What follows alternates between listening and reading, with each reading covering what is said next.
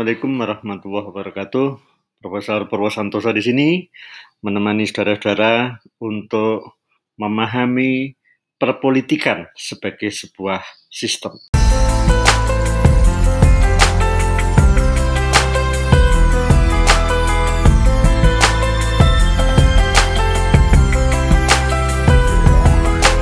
Kalau dalam podcast yang lalu saya sudah mengedepankan tentang ide sistem sebagai cara berpikir.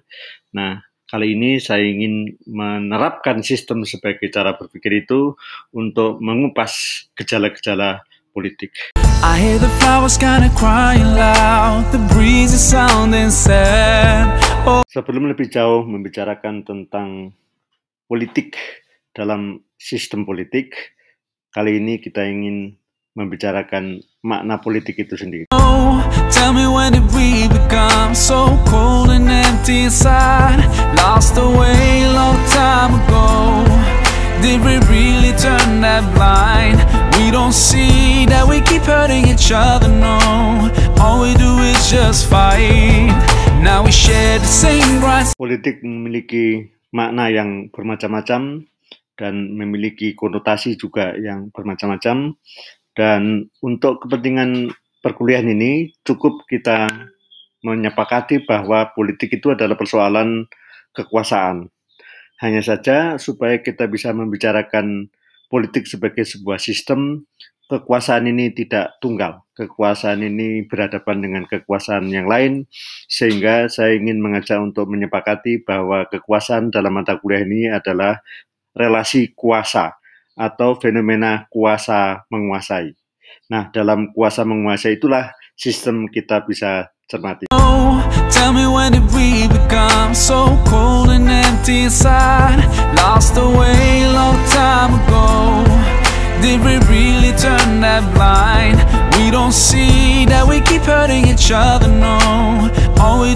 Just fight. Now we share the same rights Poin yang saya ingin tegaskan adalah bahwa supaya kita bisa secara seksama memperlakukan politik sebagai sebuah sistem, kita melihat sistem dengan cara melihat keteraturan dalam relasi kuasa menguasai. Dalam situasi kuasa menguasai itulah sistem beroperasi, sistem itu e, melakukan replikasi, sistem itu melakukan penyederhanaan dan dinamika dari sistem itu adalah tergantung dari uh, pengamatan kita terhadap relasi-relasi yang yang berlangsung. Nah, untuk itu maka kita perlu paham watak-watak dari relasi itu. Pertama-tama saya harus tegaskan bahwa kekuasaan itu tidak harus dalam wajah formal misalnya jabatan atau posisi dalam struktur organisasi dan seterusnya, karena kuasa, apalagi kuasa yang paling canggih, itu justru tidak disadari dalam relasi kuasa menguasai.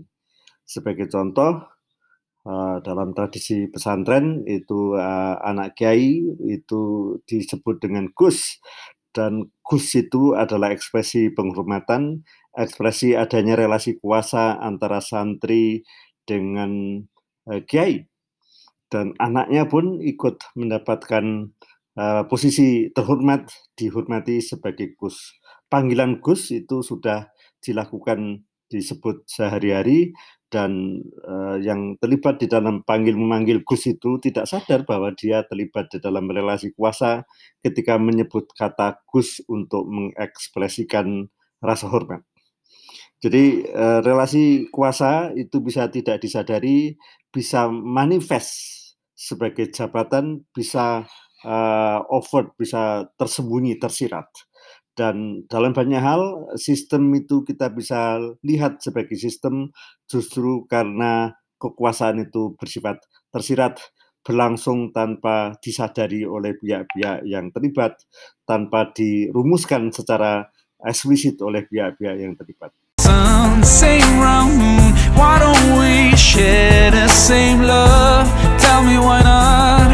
Life is shorter than most I thought.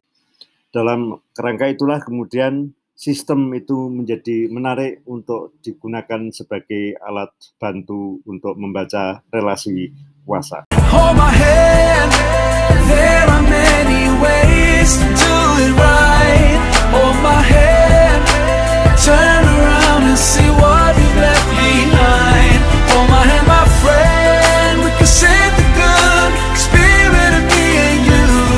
Syarat kita untuk bisa memahami politik sebagai sebuah sistem, kita harus sadar tentang derajat kompleksitas analis jadi bukan realita politiknya, tetapi kompleksitas yang dibidik, yang dipahami oleh analis, oleh orang yang mempelajari uh, fenomena politik atau fenomena relasi kuasa atau fenomena kuasa menguasai.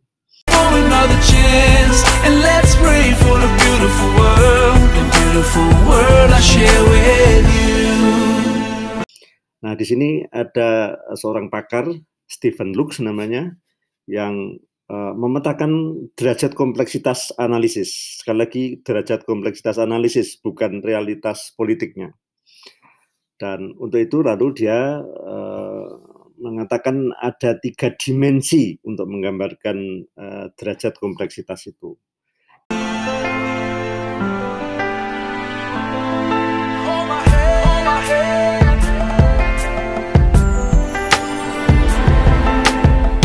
dimensi yang pertama itu membayangkan relasi kuasa itu searah.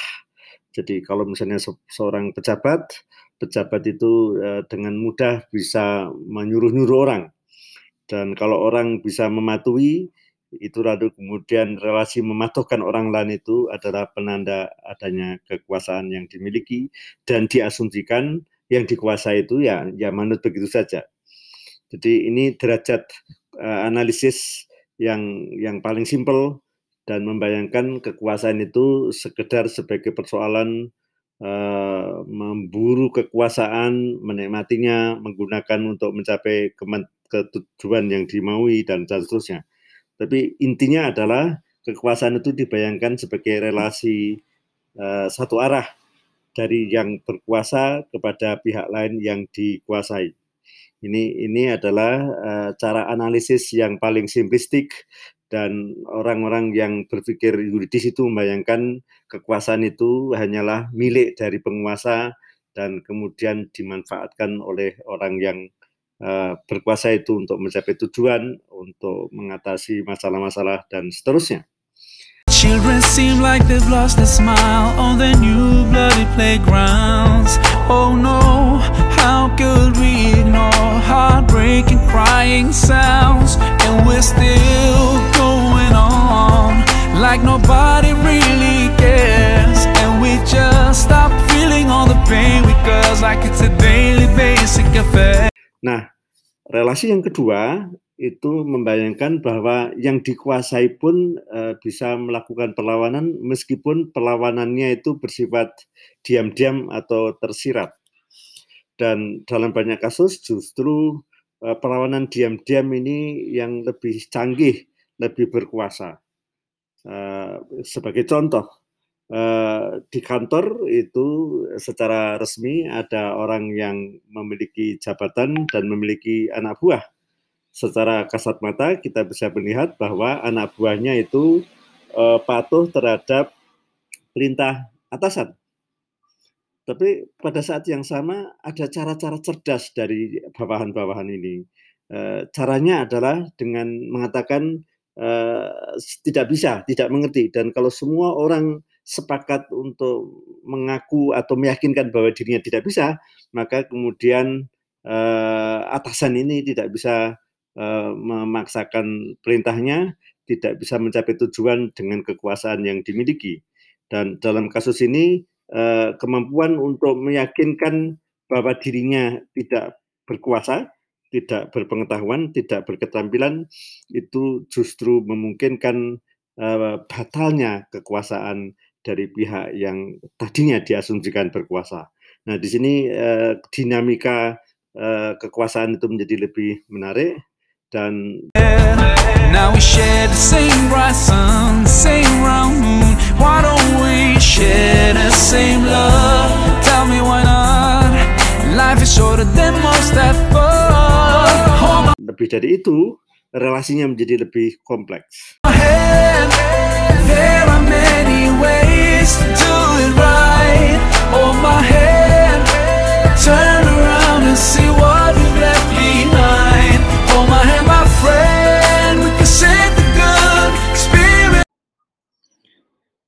lebih menarik lagi adalah dalam kompleksitas itulah sistem thinking itu bermakna.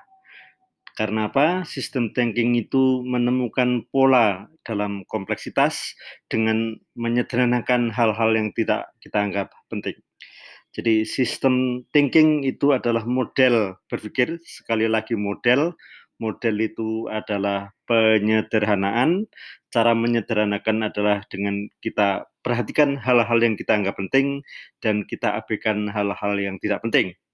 Dan dengan berpikir seperti itulah kemudian kita bisa uh, secara akurat, secara tepat mengkomunikasikan apa yang kita uh, komunikasikan, uh, mengamati apa yang kita betul-betul amati dan menemukan kaitan satu hal dengan hal lain secara lebih jelas, secara lebih eksplisit.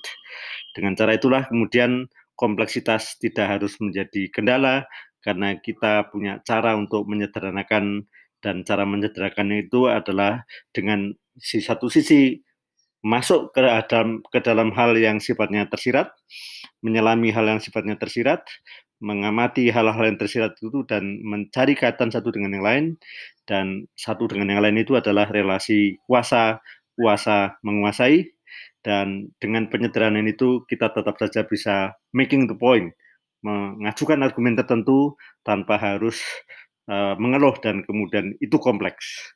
Jadi itulah realita yang kita sederhanakan menjadi sistem thinking.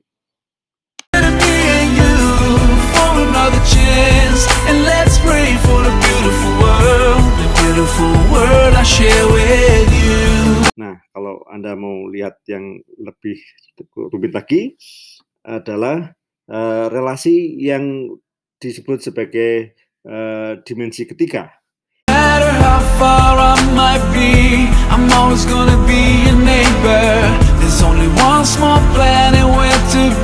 So I'm always gonna be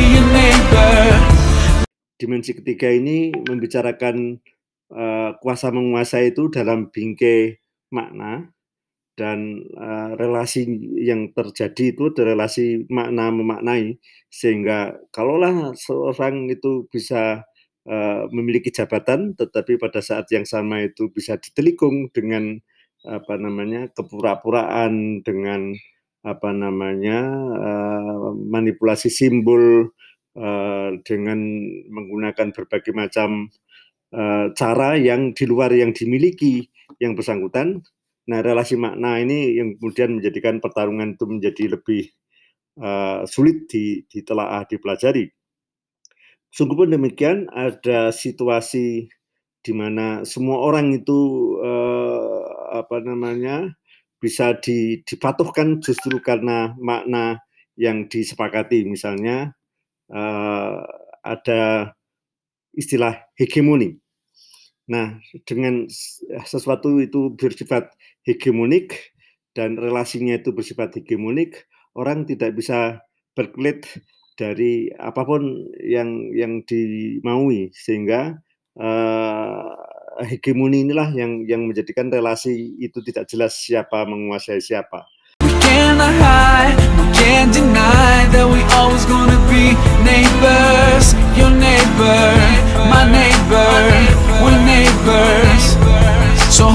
Ada lagi istilah paradigma. Ketika sesuatu itu sudah paradigmatik, orang tidak dengan mudah uh, mengganti karena ini masuk dalam alam bawah sadar. Dan makna-makna yang tersirat di dalam alam bawah sadar itulah yang menjadikan uh, politik menarik dan justru di situlah sistem itu bersemayam. Justru dalam relasi yang sifatnya hegemonik atau paradigmatik itulah uh, sesuatu itu bisa disebut sebagai sistem dan dengan begitu lalu semua orang itu terjebak terlibat di dalam uh, sistem thinking.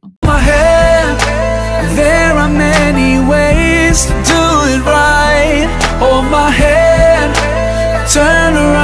see what we've left behind. Nah, ketika sistem itu adalah properti dari orang-orang yang terjebak di dalam paradigma, terjebak di dalam hegemoni, maka sistem itu menjadi keniscayaan yang tidak mudah di Hold my hand, there are many ways to do it right.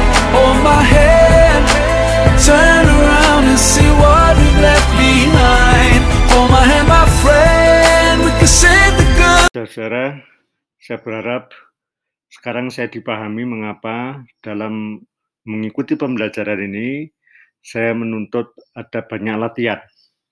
Karena ini adalah persoalan kepekaan di dalam membaca realita. Nah, ada tiga dimensi yang dikatakan oleh Stephen Lux itu bisa diibaratkan sebagai uh, orang yang tidak paham volume, itu jelas tidak paham luas, dan tidak paham luas itu uh, karena tidak paham uh, panjang. Sehingga kalau tiga hal itu tidak bisa dipahami sebagai keseluruhan, kita akan mengalami kesulitan untuk bisa memahami sistem. Sistem itu manifest di dalam uh, perpolitikan yang berlangsung dan perpolitikan itu tidak diniati oleh para pelaku sebagai proses mematuhi sistem. Sistem itu berjalan dengan sendirinya, dan karena berjalan dalam sendirinya itu hadir sebagai alam bawah sadar dan oleh karena itu kita perlu memahami uh, perpolitikan itu pada level ketiga pada dimensi ketiga dimensi yang paling rumit melibatkan pemanahan-pemanahan yang berlangsung.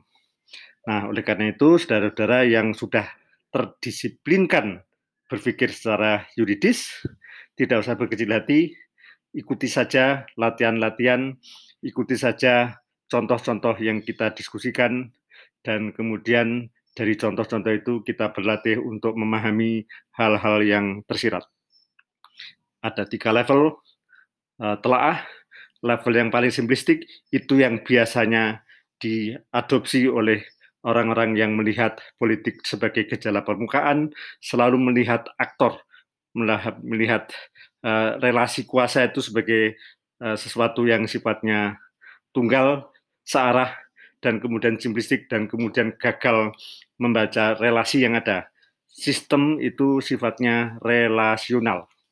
Dan oleh karena sifatnya relasional, kemudian cara pandang aktor itu harus dihadapkan dengan cara pandang aktor yang lain, dan aktor yang lain itu uh, mengadopsi alam bawah sadarnya, mengadopsi norma-norma yang sifatnya tersirat, dan kalaulah tersirat tidak diyuridiskan, dinormatifkan sebagai norma hukum bagi uh, perpolitikan itu tetap saja sifatnya sistemik.